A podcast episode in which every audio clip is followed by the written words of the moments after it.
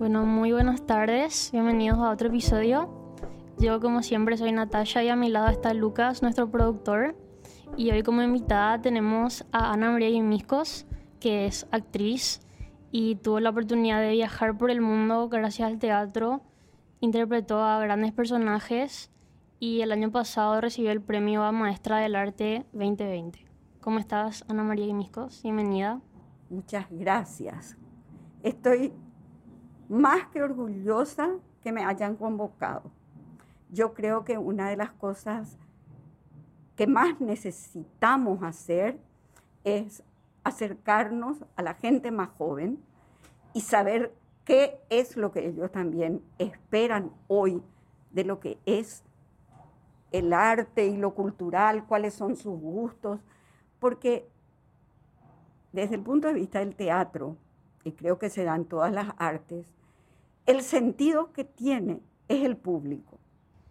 Entonces, si vos no te ayornás y no ves qué quieren y qué les interesa a ustedes que son jóvenes, va a ser muy difícil que podemos, podamos crecer.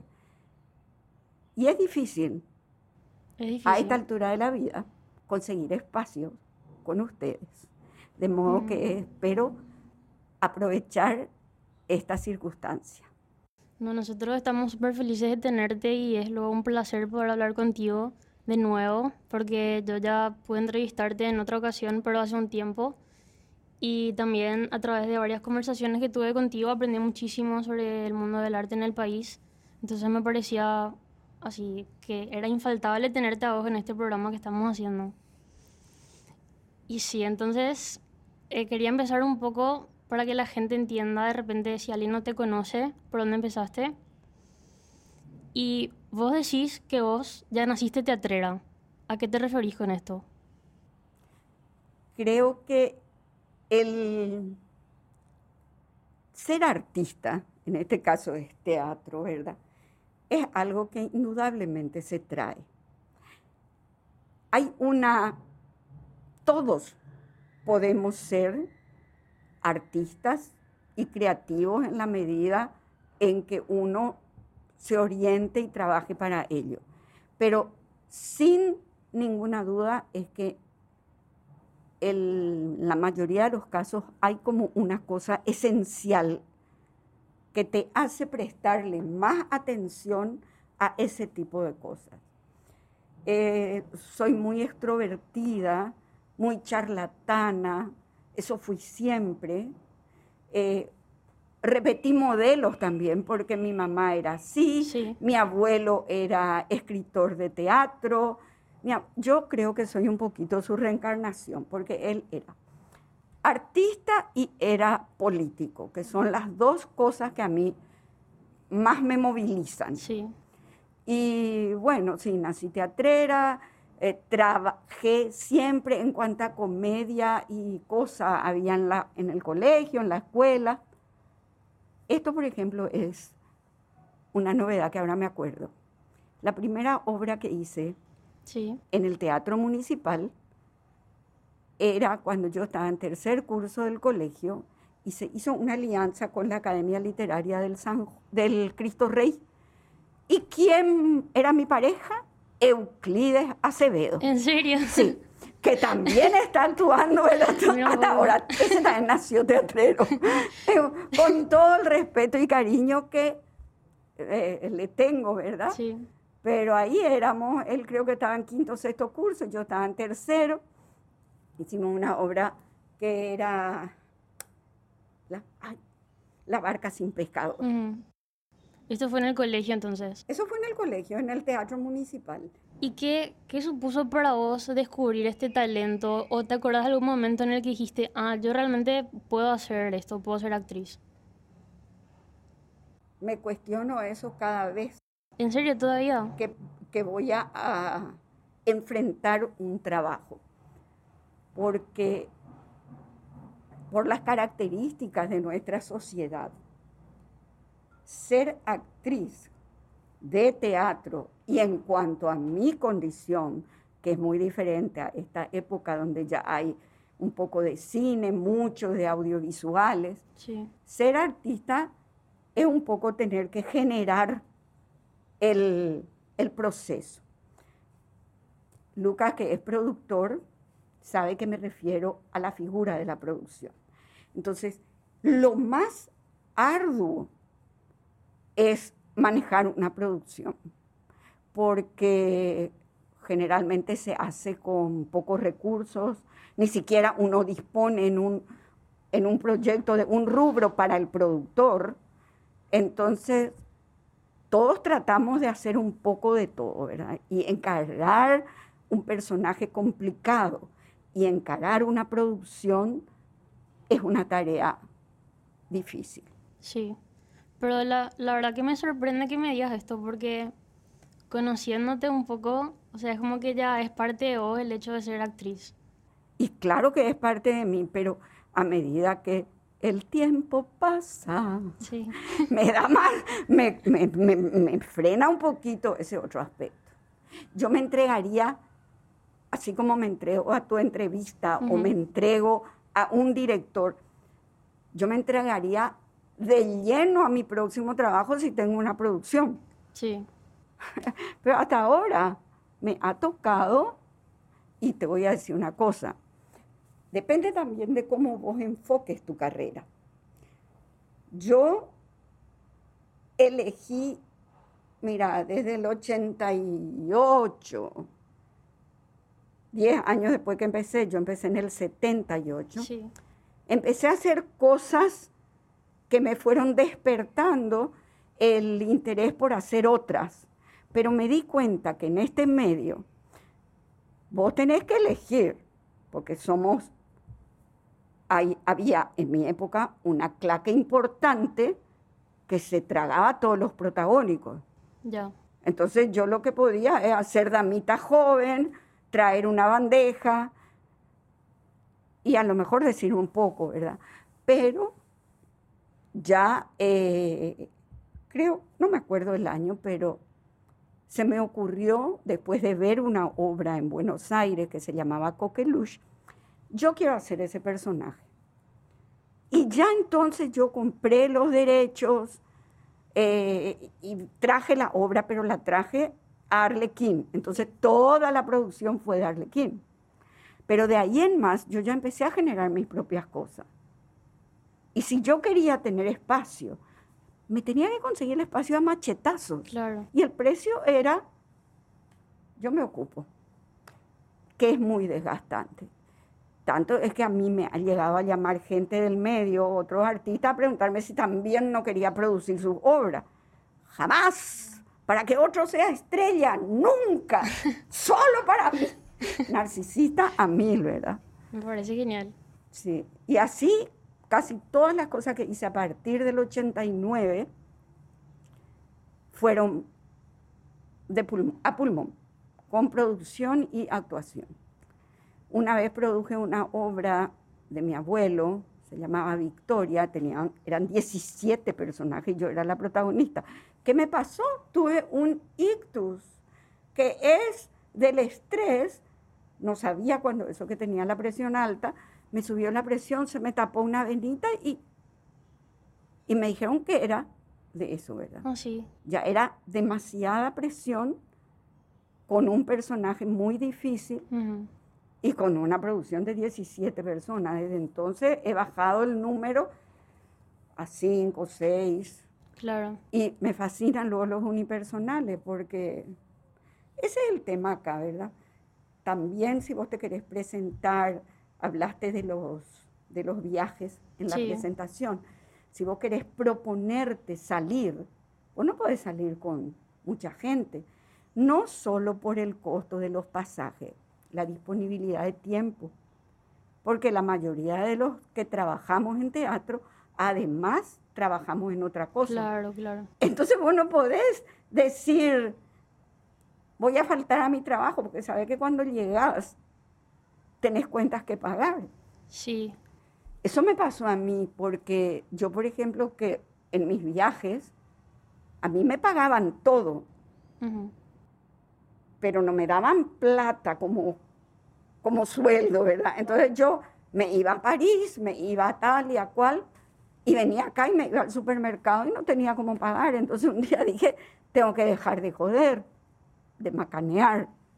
Puedes decir. Sí, la única vez que me pagaron fue en Japón. Ah, sí. Sí, pero que ahí me pagaron muchísimo y yo fui retacaña, ahorré mi plata, estuve cuatro meses y cuando vine, vine con plata. Bueno, y como ves, no se puede desvincular, lamentablemente, el mercantilismo del arte. Sí, lamentablemente. Es un capítulo que para mí personalmente es difícil.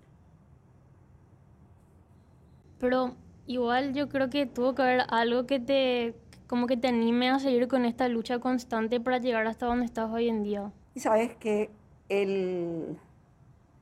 resulta que la actuación a mí, y creo que para que sea creíble debería ser a todos, me produce tanto placer que, que ese momento en que se acaba la obra Sí, y vos sentís que llegaste y sentís que la gente viene y vos sentís el que estuviste, que estuviste. Eso es maravilloso. Como también que antes de que se abra el telón, muchas veces digo, ¿por qué hago acá?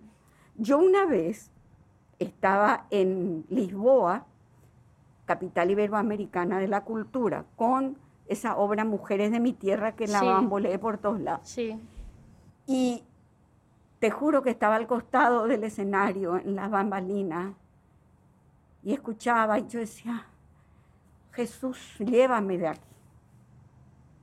Señor diablo, haceme desaparecer. Porque iba a hablarle a un grupo que hablaba en portugués. ah, ya. Había tenido que suspender la función porque las, las telas de mi escenografía no llegaron el primer día. O sea, ya venía sucia la cosa. Y viajábamos entre dos. Entonces, era yo con el otro muchacho que estaba conmigo colgando del techo Sí, las, las telas y los que es decorado. O sea, es un desgaste, pero es tan mágico actuar que una vez que estás ahí, la realidad única es esa realidad. Y te olvidas de todo. Y estás en la realidad. Y la única forma de llegar es a través de interiorizar que lo tuyo tiene que ser de entrega sincera. No es una cuestión que vos te decís nomás. Hay técnicas. Te concentras, tenés tu letra sabida, sí. porque no hay nada peor que subirte a un escenario con dudas en la letra. Te desconcentra absolutamente Me imagino. tenés que tener mucha disciplina. Y eso se va dando en diferentes medidas y niveles de acuerdo a las circunstancias que terminan en la posibilidad de vivir situaciones imaginarias con verdadera realidad. No sé si dije bien Sí, pero sí. es a través de el diario Ana Frank. El diario Ana Frank no tiene nada que ver conmigo. Cuando hice, o sea, pero vos cuando lográs olvidarte que estás en el Paraguay en el año tal y en tal escenario, en tal teatro, vos entras ahí y realmente estás en la situación de la obra y del personaje. ¿Cómo lográs también eso si son varios escuchando? Cosa que no hacemos ni en la vida, ¿verdad? Es cierto. No haces ni en la vida. Entonces de repente hay gente que no se entiende, pero lo primero que hace es que no se escucha.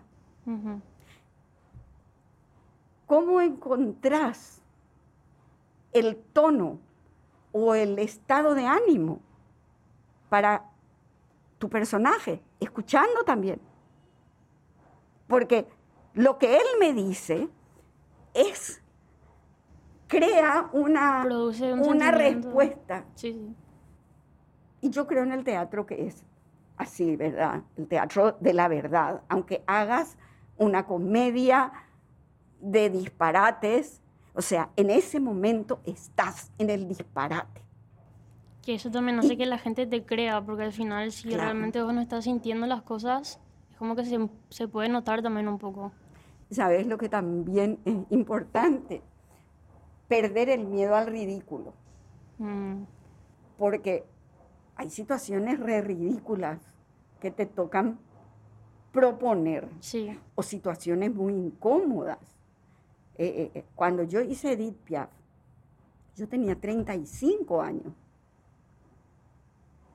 Ese fue tu primer papel de mujer, digamos. De mujer. Todos los otros eran Ana Frank, sí. en Cuando yo hice Edith Piaf con 35 años, yo tenía que subirme al escenario a tener sexo, entre comillas, con un legionario parada. Mm. Claro que era todo ficticio, ¿verdad? Estaba uno al otro, nada. Pero si vos no sentís que estás expuesta a eso, y además en ese personaje tenía que ser, me encantaba eso. Claro. Tenés que vender lo que claro, Exactamente. Sí. El actor se vende todo el tiempo. Acá nomás no hay muchos compradores en el Paraguay. De eso también vamos a hablar, sí o sí. Y pero ¿cuál es tu proceso cuando te dan un nuevo personaje? ¿Qué es lo primero que haces? Y mira, lo que más me gusta del proceso es destripar el personaje. Porque el personaje, que es la parte más interesante, el momento de la creación, el personaje, como nosotros, tiene muchas facetas entonces hay que abrirle, hay que preguntarle. Yo tuve un profesor maravilloso, Tony Carmona, que él dirigió Mujeres de mi Tierra. Me enseñó un método que antes no lo había hecho, que fue fantástico. O sea, por empezar, no te, queda, no te quedas en donde comienza tu personaje. Hay que crearle una historia al personaje. Entonces, vos tenés que saber que esa mujer que viene, qué sé yo, había uno de los cuentos que era una chica que venía de la campaña y que se le moría la hija y qué sé yo. Pero hay que hacerle su antecedente, vamos a decir. Entonces, ¿de dónde viene? ¿Quién es? ¿Qué familia? ¿Por qué está acá? Son todas cosas que no aparecen en el texto, que el actor crea para la construcción del personaje. Porque el actor no tiene, como suelen decir, una segunda oportunidad para causar una buena impresión. Claro. El actor tiene que esmerarse, sobre todo en el teatro, que no puede repetir, ¿verdad? Tiene que esmerarse en traerlo entero.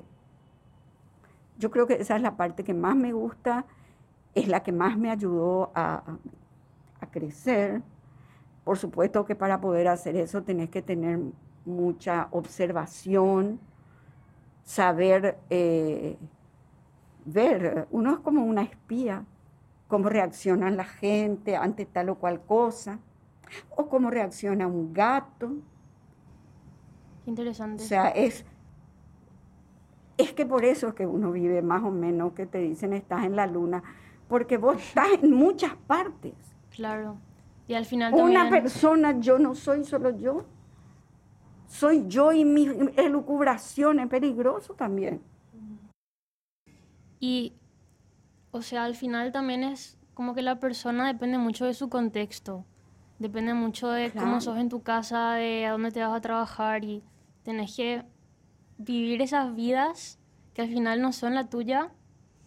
Y eso es algo ¿Qué te cuesta mucho al terminar una obra? ¿Cómo despedirte del personaje? No tanto. A mí, eh, yo lo que más me dio esta profesión es la posibilidad, tengo una sensación de estar completa. Porque a través de los sentimientos de mi personaje, creo que sentí todas las cosas universales. Posible, sí. El odio tremendo, el amor más sublime, el miedo más aterrador. O sea, Ana María no sintió nada de eso. Pero ustedes saben que yo hice Ana Frank en el 87, yesterday. Hasta hoy hay una frase que dice ella que me acompañó toda la pandemia. ¿Cuál es? Que el que está libre de sí mismo está libre en todas partes. Y que, dice ella, ¿sabes lo que hago cuando ya no soporto más estar encerrada? Me imagino que soy libre. Me imagino que Sí. estoy corriendo por la plaza o que estoy viendo tal cosa. Es, te sirve toda la vida, te sirve toda la vida. Yo muchísimas veces no soporto más estar encerrada por la pandemia. Y digo, ya me dijo Ana Fran cómo él dibujó. Sí. Imaginarme que soy libre, imaginarme que estoy...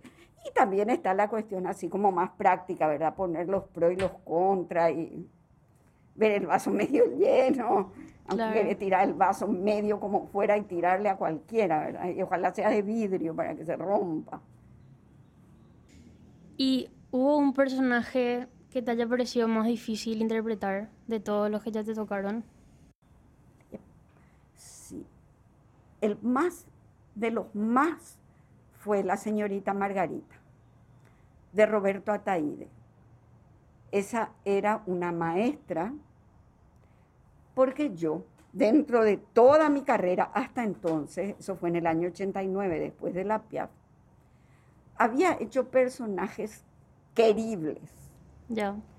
porque a la Piaf la querían por su talento, aunque sea una déspota, ¿verdad? Y hasta ahora se acuerdan de ella. Ah, no, esa es- me jodió esa, porque no pude nunca vencer mi propia marca. Pero la señorita Margarita era mala, era manipuladora. Lo único que vos querías era huir. Era una... Nosotros habíamos hecho eso con un director francés, que acá era agregado, de la agregado cultural de la Embajada de Francia. Me vio cuando hice la Piaf, me propuso un texto, es brasilero el texto.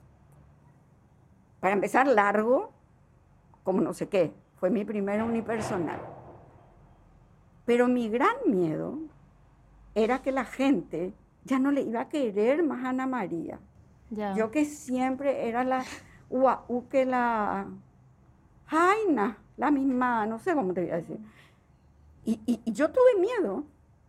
No, tuve miedo de ese personaje porque yo quería subirme al escenario y que me amen como Claro. narcisista, ¿verdad? De hecho, ese no es ni un secreto. El que se sube a un escenario para que le aplaudan es un narcisista. Y le encanta la, la aprobación. Por eso que no hay que tener vergüenza en cualquier profesión. Si vos estás tratando de hacer lo mejor que podés hacer, si te aplauden o si te ponderan, pues te lo ganaste, hay que aprender eso también. No, esa falsa modestia, nah. Claro. Y la señorita Margarita era tremenda. Sin embargo, vos decís ahora que querés hacer personajes malos. Sí, porque ese fue el único. Ya, y como que te hace falta traer ese desafío capaz. Porque lo haría de otra manera, Sí. con madurez. Ya no me importa, hoy sí que ya no me importa lo que piensen. Aquella vez sí me importaba, porque esas escenas medio chabacanas de la Piaf y eso, igual me iban a querer. Sí. O sea, realmente hay una búsqueda en mí que se re- reiterada a lo largo de mi vida, que es la búsqueda de la aprobación, la búsqueda del aplauso, el ser querida. Y eso es importante cuando te vas despojando de eso, que cuesta muchísimo. A mí me costó Sí. mucho. A mí me costó, realmente. Pero este personaje también fue uno de los que te permitió viajar, ¿verdad? Sí, primero me fui, después de la Piaf, Sí. con una beca a Francia. que la Fundación Edith Piaf, porque acá se hizo la gestión, la gente de la embajada y qué sé yo, me dio una beca de tres meses a, a Francia. Y después de eso yo vine con las ganas, al ver que tenía público, haciendo una obra que no era paraguaya. Sí. Y además nos íbamos a todas las universidades que tienen el español como una lengua importante, ¿verdad? Entonces yo dije, ¿por qué voy a venir con la obra de un brasilero? Para más que yo no soy muy brasilerista. Y ahí juntamos esfuerzos con René Ferrer y con Rubén Vareiro y armamos ese de las mujeres Mujer de, de mi mi tierra. tierra. ¿Esto fue durante la dictadura o después? Después, Después, ¿verdad? 94. ¿Y durante la dictadura hubo alguna represión de alguna obra, alguna experiencia así? Así como hablábamos al principio, ni le tenían miedo a la cultura llena. Mm, Nosotros hicimos en esa época, por ejemplo, Madre Coraje, muchas obras revolucionarias, inclusive el diario de Ana Frank. Sí, Y venían, porque el diario de Ana Frank las- es, realmente reflejaba nuestra realidad de ese entonces, ¿verdad? Y venían, teníamos siempre en el Arlequín los, esos, el- los, no sé si decir, no sé, piragüe, que venían y se sentaban y veían la obra y qué sé yo, al final Sí. ya eran todos nuestros cuates. ah, mira. Y decíamos cualquier cosa. Mm, hubo más represión con gente que se involucraba directamente en la política. Hubieron muchos jóvenes que fueron intelectuales y que se, se identificaban más con una lucha más activa. El teatro ellos veían como un burorey. No le tomaban en serio. No. Y hablando de eso, también se me vino a la cabeza que volviendo un poco a los inicios, digamos, vos cuando te vas en la beca E EPF, AFS. AFS, perdón, a Estados Unidos, eh, a vos te ofrecen una beca para estudiar artes escénicas en la universidad. Sí. Y vos volvés a Paraguay y tu papá te dice que no tiene sentido ser actriz en Paraguay. No. Y vos decís que, tiene, que era cierto lo que decía, que tenía razón. Y eso, ¿por qué pensabas en ese momento? ¿Será que pensaba? Y sí, capaz. Capaz que ni pensaba, mi reina. Yo hice muchas cosas casi sin pensar. Tuve tres hijas sin pensar. Dejé mi carrera en quinto curso de administración de empresas por no pensar. Y en ese momento que, que vos decís de aquella beca, Sí, me ganó el corazón porque le conocí al que hoy es mi marido cierto, cierto. en ese proceso que si no hubiera peleado más. Ujú. Pero no sé, te coré.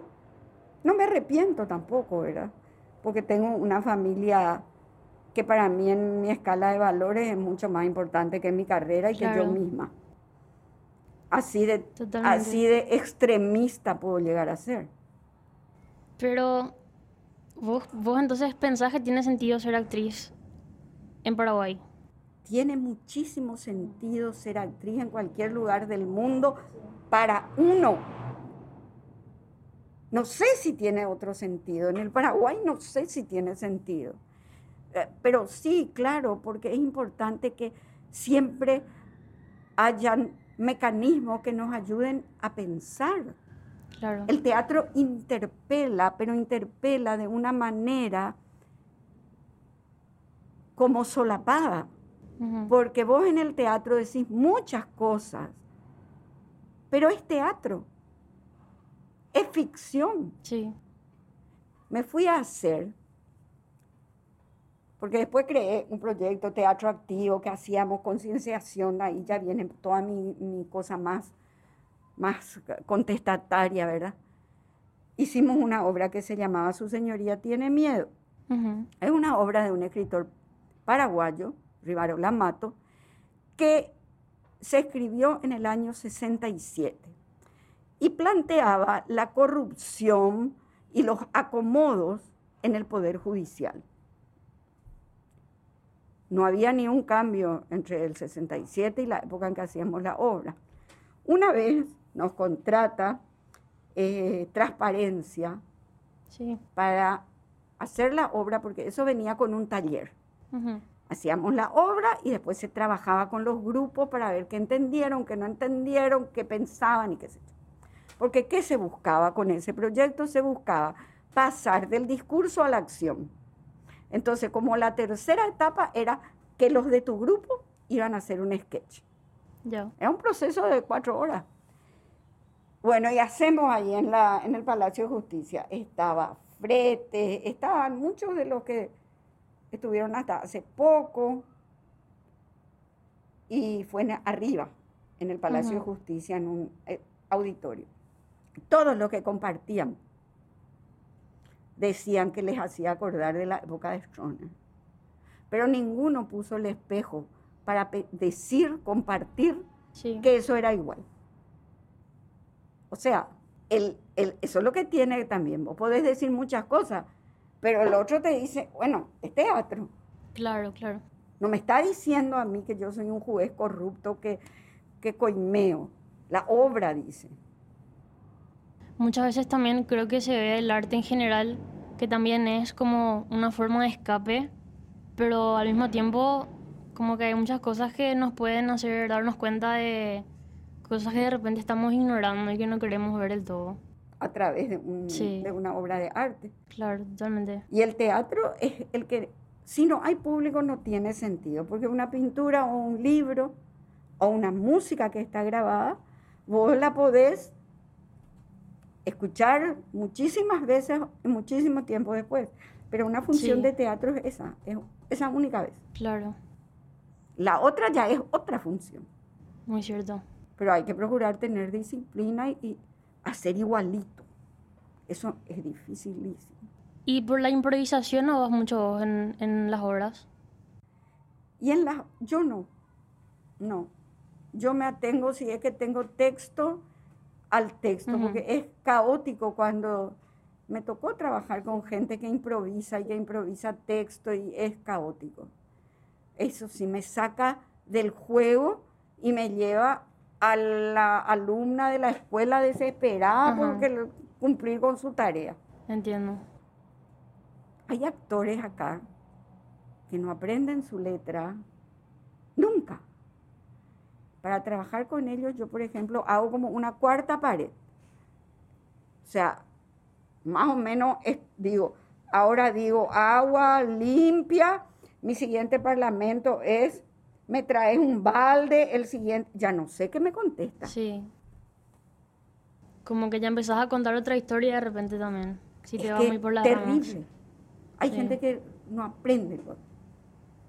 También te quería preguntar, ¿cuándo vos decidís, porque a vos te ofrecen una obra a los 26 años, Eda de los Ríos viene, o sea, te llama y te invita a hacer una obra y vos ahí ya no estabas como bajo la decisión de tu papá, entonces vos pudiste decidir hacer. Sí.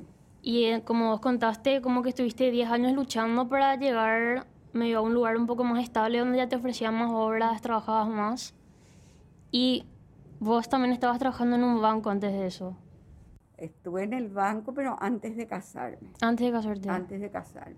Lo que sí trabajé muchos años es en Canal 13, Ah, que sí. tenía un programa de que también todo, desde la producción. ¿Qué es lo que me entró a mí en mi cabeza? Que todas las cosas hacía siendo yo la productora. No puedo entender. ¿Será por eso que estudié de administración que me quedó? Ahí, por ejemplo, vendía mi espacio, Sí, escribía los guiones y hacía el personaje de una maestra a las seis y media de la mañana en la tele entonces. en la tele. Eso hice cuatro años. Ya. Y después trabajé mucho también en la administración de una ganadera. Después trabajé en el Cabildo, después trabajé en la Secretaría Nacional de Cultura, fui directora de, de, la, de, la de Cultura de la Municipalidad en la época de Filisola. Y una cosa, por ejemplo, que se quedó truncada, que fue un deseo que tuve, es que cuando yo estuve en la Secretaría de Cultura, la gente que entró eh, tuvo la idea de conformar un elenco nacional de teatro, así como hay Ballet Nacional y Orquesta Sinfónica Nacional. Se empezó a armar, trabajamos dos años en eso, pero al cambiarse la administración, los que vinieron no, no continuaron. Dos años perdidos y seguimos sin tener un elenco ni municipal ni nacional. Ese es otro problema. Que la gente, o sea, tenemos un teatro municipal vacío, porque el alquiler es caro, porque no ponen producciones propias, pero inclusive el ballet. Una época los de la OSCA estuvieron más activos, que se hacían conciertos. Pero yo pienso, si ahí tienen una escuela municipal de danza, ¿por qué no ponen, no sé, dos veces a la semana o una, un espectáculo de danza? Chico, de formato económico. Sí, sí. Yo creo que es falta de gestión. Creo que nuestro, nuestro gran hándicap como sociedad es la falta de gestión. El que se anima a ser productor tiene un campo enorme. Sí. Igual capaz, justamente pusiste en ese papel de productora porque sentiste la necesidad de tener trabajo que no te llegaba, digamos. claro. Que querías roles que no conseguías sí. si no eras vos la que se tomaba la... Así mismo. Así es. Y después cuesta mucho también despegar, porque así como te decía hace un rato, estaban las vacas sagradas de aquel entonces. Aunque no me guste, hoy yo ya soy vaca sagrada, porque estoy vieja. Pero, o sea, no podías, no podías tener lugar porque estaban todos ocupados. Entonces te tenés que abrir y procurar. Y yendo un poco más hacia la parte nacional, ¿por qué vos pensás que hay tanta diferencia, por ejemplo, con Paraguay en el teatro que con Argentina, que está al lado?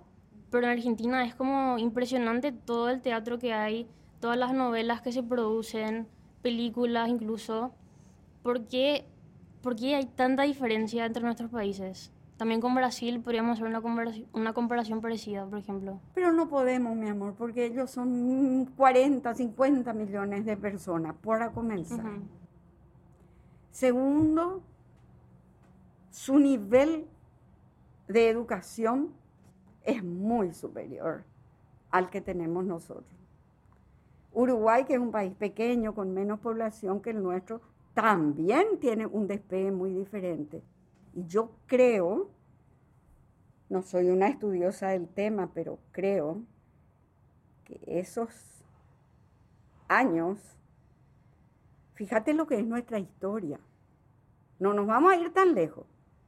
Vamos a irnos, no sé, de la guerra del Chaco en adelante. Revoluciones, revoluciones, revoluciones, revoluciones. Y después, statu quo, y todas las implementaciones políticas autoritarias cercenan lo primero, es el pensamiento, la educación. Cuando se dice que en el Paraguay no hubo políticas educativas o culturales, yo creo que sí hubo, pero una que no la dejó crecer que le aplastó y que atrasó todo. Yo creo que esa es la peor de las peores herencias de esa dictadura estronista de la que tanto habrán ya escuchado ustedes hablar, ¿verdad? O sea, ese es. Después vino la corrupción, pero si vos no sos tan ignorante, los niveles que hoy tienen con esta historia de la educación virtual, acá a pocos metros, en, en los alrededores. Es terrible. Además, acá cambió la, cambió la cáscara en el Paraguay. Es muy importante lo que pasó en el 89, porque antes no podíamos hablar. Yo la primera vez que vi a un opositor al Partido Colorado en algún medio de comunicación fue después de la dictadura, después del 89. O sea, ¿qué pasaba con las otras facciones políticas? Bueno, la persecución a los comunistas, a los liberales, era, o sea, no se podía tocar la polca del Partido Liberal. Los comunistas luego fue despiadado. Después, mientras eso pasaba en un lugar, las seccionales coloradas se apoderaban de distintos espacios en las distintas ciudades. Ahora sacaron hace poco, no sé si vieron ustedes un meme de arriba hacia Asunción, con marcadas las seccionales coloradas que hay. Mm. Pues mira nomás lo que es el local de la ANR y lo que es el local del Partido Liberal o del Febrerita, nada, ¿verdad? O sea, se desarticuló todo. El trabajo fue perfecto. Ya dice William Shakespeare en la obra de Macbeth, ¿no tienes miedo? Le preguntan a Macbeth y él responde, la fiebre, la ignorancia y el hambre de mi pueblo me darán la victoria. Es así. Y escribió en 1600. O sea, capaz podríamos decir que acá en Paraguay es como un poco nicho también el mercado del teatro, por ejemplo. Como que la gente que está interesada o que conoce el teatro es también gente que está más educada de repente, que tiene más privilegios. Puede ser, pero hubo también un tiempo en que estaba como más... Había más, por ejemplo, teatro popular. Sí, como que era más accesible, digamos había más teatro popular. Yo no sé si es tanto porque por la diferencia. No hay luego muchas ofertas. Ahora, por ejemplo, es mi opinión, ¿verdad? El tema este de la pandemia, redujeron la capacidad en las salas a 75 personas. Pero la mayoría de las veces, los que hicieron espectáculos tienen 30 o 40 nomás. O sea, no hay una avidez. De balde plagueamos los actores, porque esa es nuestra realidad sin pandemia también. Una temporada buena en Asunción, que haces, qué sé yo, 16 o 20 presentaciones, tu promedio es 40 personas. 30, 40 personas. Tenés suerte un día que por ahí tenés 80, pero otro día tenés 20. Una de las razones que más me alejaron a mí de, esa actividad constante. Yo hubo veces que hacía en el 86, 87, 88, dos y tres obras a la vez. Estaba haciendo una obra de niños, estaba haciendo otra obra y estaba ensayando otra obra. Pero, ¿sabes qué fue? El, miedo de que no haya público. Porque vos estás, es, es muy tortuoso. Bueno, era eh, vos estás con tus amigos en el camarín, están todos vestidos, todos maquillados, y viene el de la boletería. No, hay nadie todavía. Nueve menos cuarto ya es. Ay, no importa, si a las nueve y cuarto. Te digo nomás que no hay ni una reserva. Ahí empieza a cortarse ya la respiración. Después más tarde otra vez viene, no hay, después viene y hay dos. Después viene otra vez y te dice, hay seis. Después viene el productor encargado y dice, con menos de 10 no podemos hacer, porque hay que pagar los actores y hay que pagar la sala. Entonces tenías que salir y decirle que sus entradas podían usar otro día. Sí yo también eso cambié en mis producciones, porque esa era mi angustia desesperante. Terrible es esperar que vengan a decirte si hay o no hay las personas. Había veces que en el escenario había más gente que en la platea. ¿Y, ¿Y, qué fue lo que cambiaste en ese sentido? Y yo, como es mi producción, sí. hago con dos. Si hay dos, hago con dos. O sea, en mi cabeza no existe vamos a hacer si hay o no hay público. Y a esos dos le haces, en algunos casos bajoneados, ¿verdad? Sí. Y en otros casos, bueno, hace falta luego un ensayo, vamos a ponernos las pilas y vamos a hacer. Para mí fue muy duro, esa es la parte terrible. Tiene que ser muy frustrante también estar preparándote tanto para al final no poder actuar, Tata. Y ahora, Tata, se ensayaron. Se dio hace poco una obra que se llamaba Moscú, que tuvo buenísimas críticas. No me fui por el tema este del COVID. Pero su temporada, que tuvieron gente la pre- eh, eh, como lo que esperaban, ¿verdad? Sí, Cinco funciones. Trabajar meses. Después cinco funciones. Yo he hecho horas, diez funciones. ujú. Porque, por ejemplo, cuando hicimos la cena acá, sí, la comedia, esa que era también una sátira sobre la corrupción Sí, política, ¿te acuerdas? sí. Era divertidísima. Ahí mi personaje era. Ahí me encantó, porque produje, pero tuve un personaje liviano y muy Sí, loca. sí, Entonces sí. podía nomás. Pero ahí, todo eso que ensayamos no sé cuánto tiempo, 10 funciones mm, y más nada.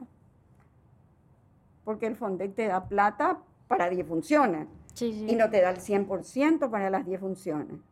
Además, lo que pasa es que vos lo que tenés como gasto de producción es fijo. Después, a medida que vos repetís, vos usás tu mismo producto, ¿verdad? Para poder amortizar. Lo único que te caía es otra vez sala, luces y sonido. Sala, luces y sonido. Y al final vos terminás trabajando como en esa oportunidad. Prácticamente el que más ganó ahí fue el, de, el del sonido. El de las luces y sonido, porque hacía las dos cosas. A él era el que más le pagamos. Eh, Alcibiades, que era el dueño de la obra, donó sus derechos. Esa obra creo que se hizo en el lector, creo que En el lector, Sí. sí, porque no podíamos irnos a ningún teatro por los costos. Y el dueño del lector nos dio gratis, a cambio de cero. Él para mover su lugar. Y de amoroso que es, porque es un tipazo este Burián. Entonces ahí nosotros teníamos toda la plata que nos dio Fondec para pagar luces y sonido. El- los muebles conseguimos prestados de, la, de una tienda, de Sí. una casa, a cambio de la ropa usamos la nuestra. El director estaba como parte de la cooperativa y nuestro trabajo de la entrada era para pagar técnicos, que no podía hacer sin eso. Y ahí también volvemos a lo que vos decías, que es casi impensable que alguien se dedique solamente a la actuación en el país. O sea, casi Ay, siempre tiene sí, otro oficio. Sobre todo, ¿sabes qué hacen? Es docencia.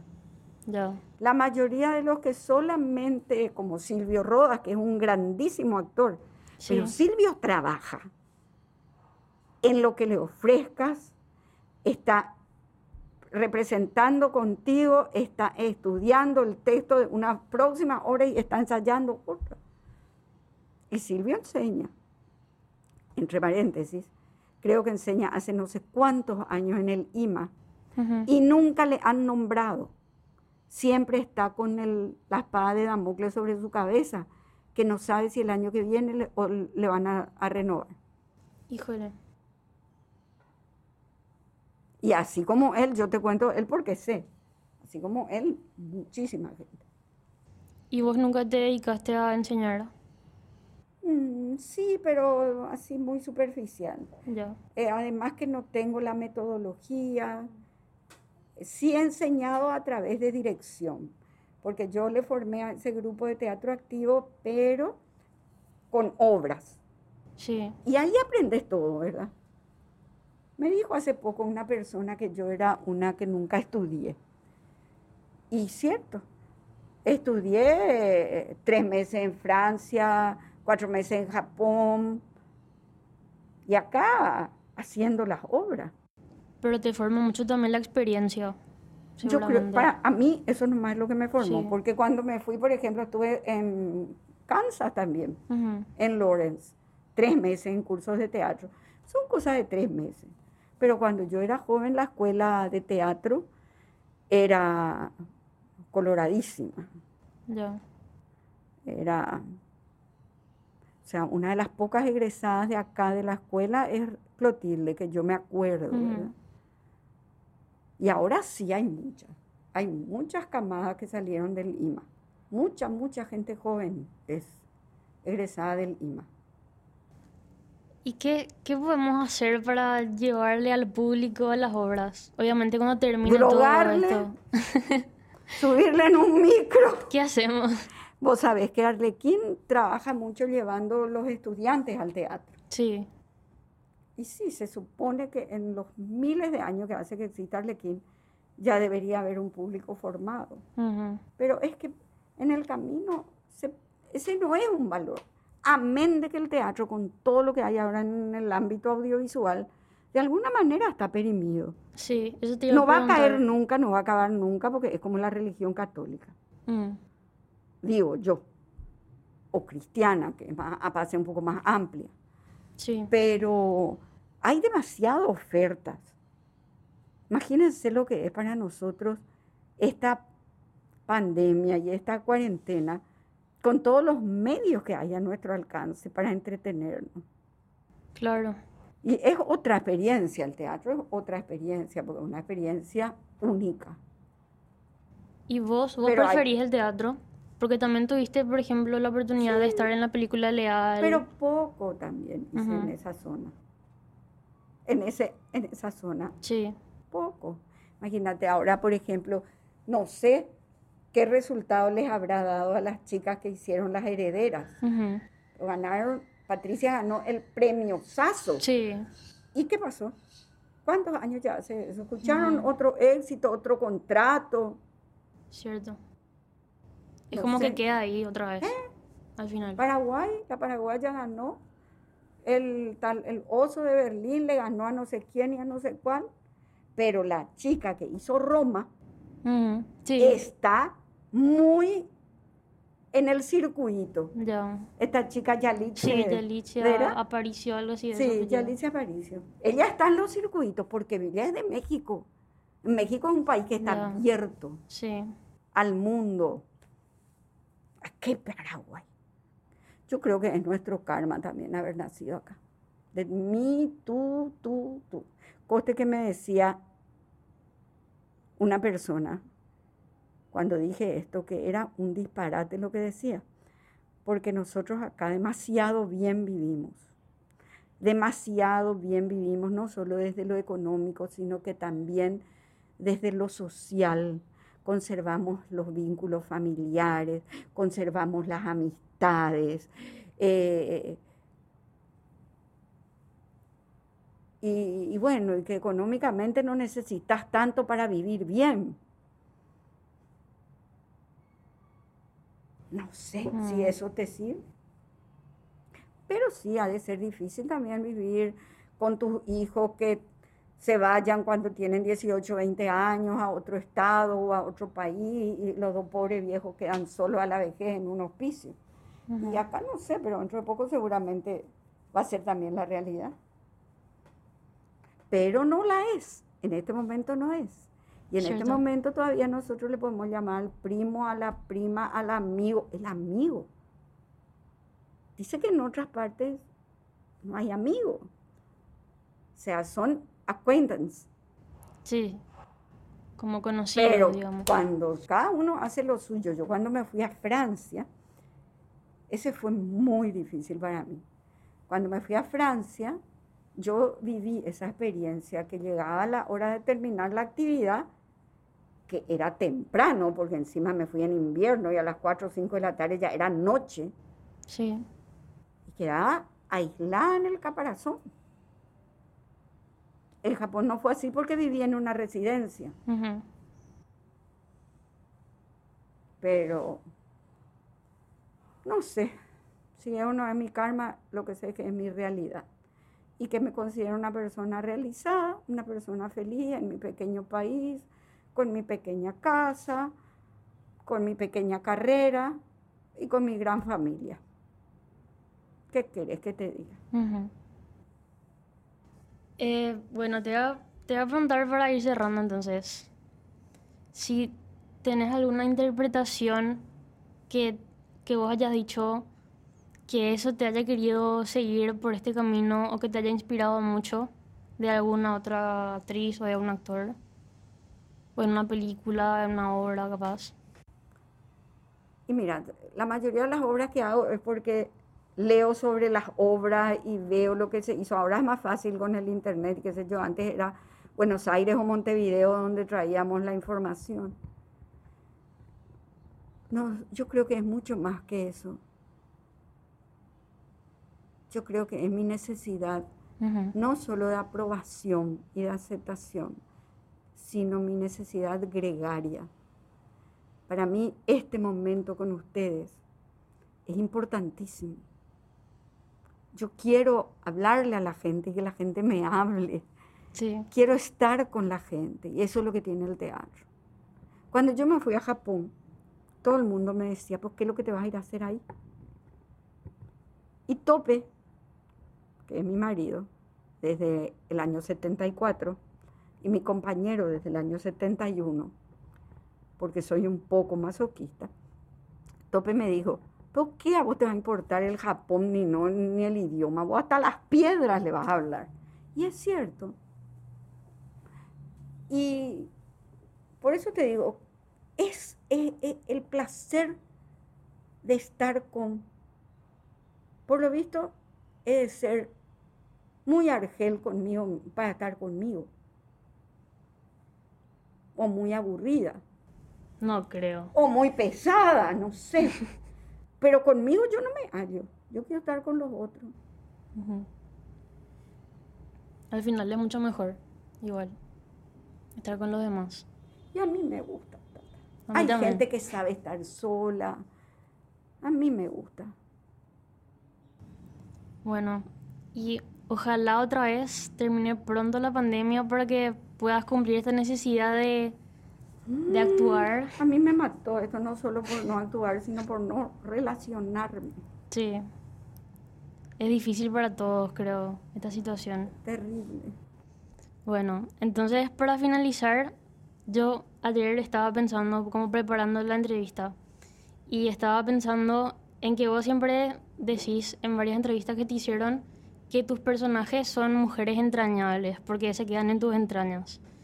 Y yo creo que a través de eso, a pesar de que vos hiciste como grandes obras y pudiste interpretar a grandes personajes, al final eso que se te queda de los personajes que interpretas es como que te va haciendo más grande. Y al final creo que vos realmente sos como el personaje más grande de todos los que interpretaste. De todos mis personajes. Sí, y sigo teatrera en todos los momentos. Totalmente. Bueno, entonces muchísimas gracias por venir hoy. Te agradecemos un montón y cuando quieras estás invitada a volver a hablar con nosotros. Ay, me han hecho muy feliz. Y vos a nosotros. Ay, gracias, gracias, Lucas. Gracias a vos. bueno, nos vemos la próxima.